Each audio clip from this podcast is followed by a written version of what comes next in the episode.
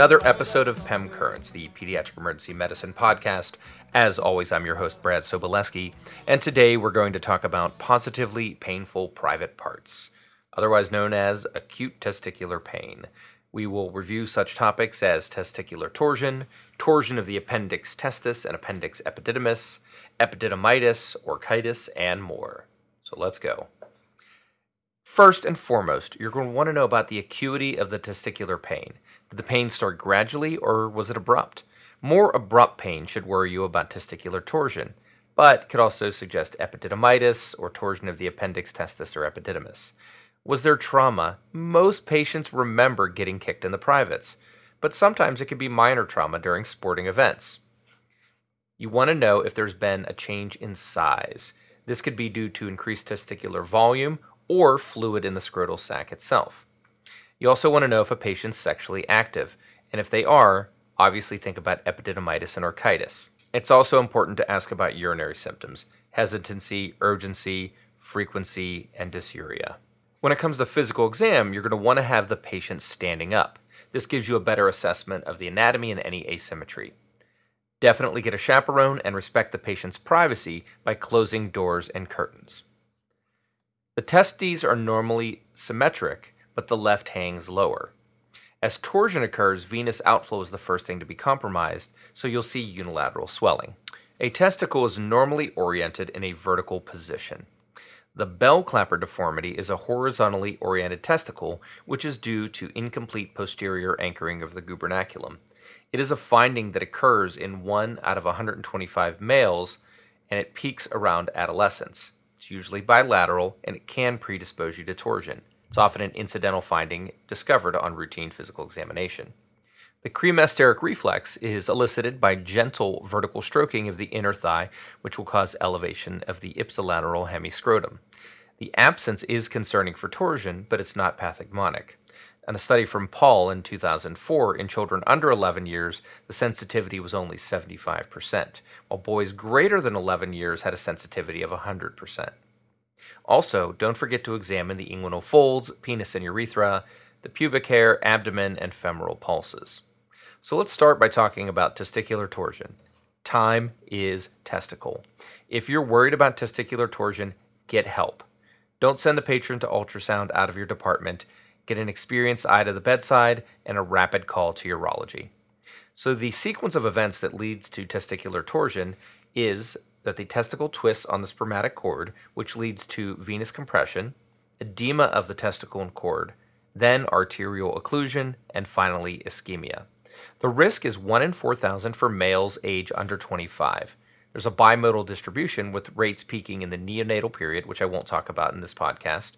That's mostly in your utero, and then again during puberty. Two thirds of cases occur between the ages of 12 and 18 years, and it's thought to be due to increasing testicular volume. The bell clapper deformity, as I alluded to earlier, is an increased risk factor for the development of torsion.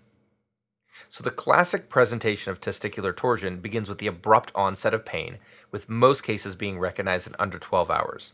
You often have associated nausea, vomiting, and referred lower abdominal pain. In a retrospective review from 1998, the author Kadish, only 8% had pain prior to the main episode. So that is, they didn't experience any pain, the pain came on all of a sudden, and they were diagnosed with torsion. On exam, the ipsilateral scrotum is edematous. It can be red, purplish, or dusky in color depending on the length of time since the onset of symptoms. The testis is tender, elevated, and can have a horizontal lie. The cremaster reflex is absent in many cases, but again, this is not diagnostic. Testicular torsion should be a clinical diagnosis ideally. If you suspect it, call a urologist as soon as possible. Ultrasound is not perfect has a sensitivity of 69 to 100% and a specificity of 77 to 100%, depending on which study you read. Treatment is detorsion of the affected testis, if it's viable, and fixation with a technique called orchiopexy of both testicles, which can reduce the risk of subsequent torsion. Now, there is a technique called manual detorsion. It's only indicated if you don't have a surgeon readily available.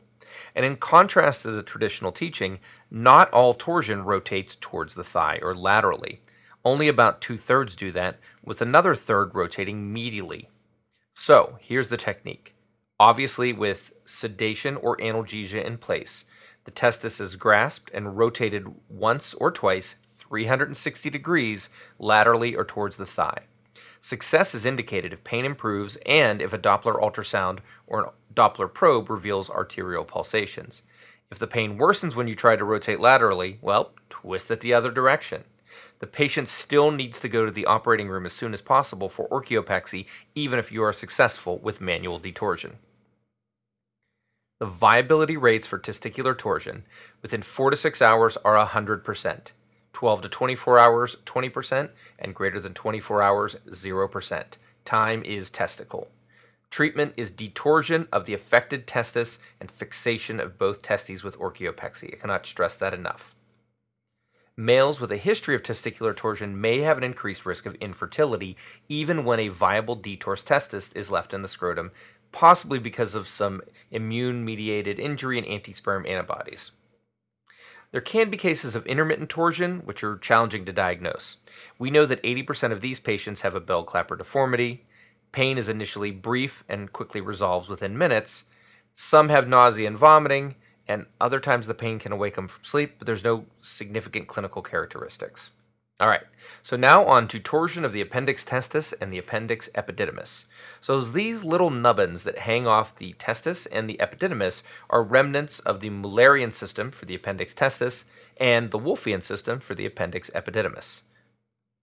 They often will twist and necrose in boys between the age of 7 and 12, so grade schoolers. The initial pain is severe because this little nubbin of tissue becomes ischemic, which leads to infarction and necrosis. You can see a reactive hydrocele or some general swelling, but the pathognomonic physical exam finding, which isn't always there, is the blue dot sign. So, in a well lit environment, lifting the testicle against the skin, you can see a faint but well demarcated blue spot against the skin of the scrotum. So, if you see a blue dot sign in the right age patient, you've made the diagnosis. If you are not sure, get an ultrasound. The pain is expected to last 5 to 10 days and will be most intense for the first 2 to 3 days. Conservative management includes analgesics, rest, and scrotal support. Operations are rarely needed. Inguinal hernias in the pediatric emergency department are most often seen in little babies. So, hydroceles and inguinal hernias occur when the processus vaginalis is open and the contents can bulge into the scrotum. An indirect inguinal hernia is what you'll see most commonly in kids. This is where bowel herniates through the internal inguinal canal. Communicating hydrocele just contains peritoneal fluid, and you can actually also even have a hydrocele of the cord when the processus vaginalis is only patent in the middle of the cord but closed on either end. Most patients with hydroceles will not have pain, and the vast majority that are seen in babies disappear by 12 months. In kids, as I mentioned earlier, most often you will see indirect inguinal hernias. Direct inguinal hernias are usually only seen in children after a child's had an indirect hernia repaired. Femoral hernias are exceedingly rare in kids. Inguinal hernias occur in about 1 to 5% of newborns, but 9 to 11% of preemies. Boys are 3 to 4 times more likely than girls. Almost all of the hernias that you see in the emergency department are incarcerated. So, incarceration is a hernia that cannot be reduced by easy manipulation. An incarcerated hernia may or may not be strangulated, which is vascular compromise of the contents of the hernia. An incarcerated hernia can become strangulated in as little as two hours and can lead to necrosis and bowel perforation. So, hernias in the outpatient setting are just a reducible scrotal bulge. But in the ED, you may have a fussy baby with belly distension and an incarcerated hernia. On exam, you'll feel a hemiscrotal mass. The testis or the hemiscrotum can be red to dark blue due to venous congestion. Plain x rays and labs are unhelpful. Ultrasound is 93% specific, but generally this is a clinical diagnosis. Reducible hernias or an intermittent mass can be referred to surgery, but an incarcerated hernia needs reduction as soon as possible. So here is one manual reduction technique that I recommend. So before you actually press on the herniated tissue, Place the patient in a Trendelenburg position, that's the head down one, and place ice over the hernia. Definitely give pain medicines, fentanyl or morphine. Then, after about 10 minutes or so of Trendelenburg, ice, and the pain medicines kicked in, you want to apply pressure along the proximal inguinal canal with one hand while the other hand milks the gas and fluid contents out of the incarcerated bowel with gentle pressure. And this can take up to five minutes. You actually feel the gas and fluid kind of burp back in. Once the air and fluid is out of the herniated bowel, you're going to have to reduce the rest of the bowel itself with distal pressure, pushing the tip up through and into the inguinal canal. If you can't reduce, call surgery. Incarcerated hernias are a surgical emergency until they can be reduced. And remember, in as little as two hours, an incarcerated hernia can become strangulated. In the patient who has had an incarcerated hernia reduced, they will need a period of observation and often admission to the hospital. All right, let's move on to epididymitis. Any part of the male reproductive tract can hurt. So, one of the more common locations for pain in the pediatric emergency department is the epididymis, or as I have referred to it in the past, the mullet of the testicle. So, you can easily isolate and palpate a swollen and tender epididymis. The testis is going to have a normal lie with a present cremaster reflex, and approximately half of patients with epididymitis will also have scrotal edema. Prehn sign, or elevation of the hemiscrotum reducing pain, is sometimes seen, but not very sensitive or specific. There can also be associated urinary symptoms like dysuria, hesitancy, and urgency if the patient has a concomitant UTI or urethritis. First, you want to assess whether the patient is sexually active. Chlamydia and gonorrhea rule the day here. Otherwise, E. coli is the most common bacteria cause, but you might be surprised to hear that most cases of epididymitis, especially in prepubertal boys, don't have an easily identifiable proximate infectious etiology. So you can tell patients, well, it's probably a virus. I mean, remember when mumps was a thing? But we actually don't know. There's also an association with mycoplasma. That's limited to case series, and even minor trauma can cause the epididymis to become inflamed and sore. You can make the diagnosis clinically, but if you're not sure, obtain an ultrasound. It's going to show increased blood flow. Any sexually active male should have testing for STDs, which includes HIV and syphilis, and then treat empirically or wait on your GC and chlamydial DNA studies. Uh, in my practice and that of many of my colleagues, we will start a patient on a course of doxycycline if they're sexually active and have epididymitis. Prepubertal patients with normal urinalysis and no urinary symptoms do not need antibiotics. However, if they have a UA that is concerning for UTI and they have urinary symptoms, treat them with 10 days of Bactrim. Additional treatment recommendations include rest, NSAIDs, scrotal elevation, and avoiding exacerbating activities like sexual intercourse or masturbation. Before I wrap things up, I wanted to touch on a few more causes of testicular pain that you might see in the emergency department. First up, testicular trauma. Generally, the patient knows that this happens. And it's a rip or tear in the tunica albuginea, which leads to extrusion of testicular contents, like the seminiferous tubules, inside the scrotum.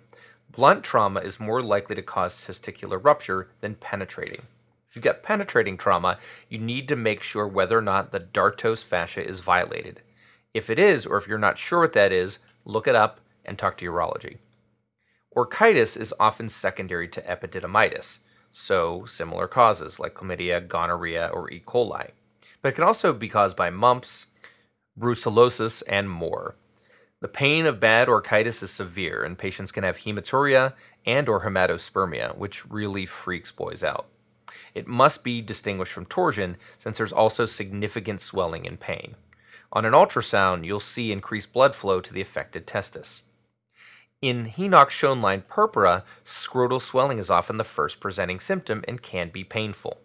If you don't see the other associated lesions, still get a urinalysis to look for hematuria and proteinuria and make sure the patient's blood pressure is okay.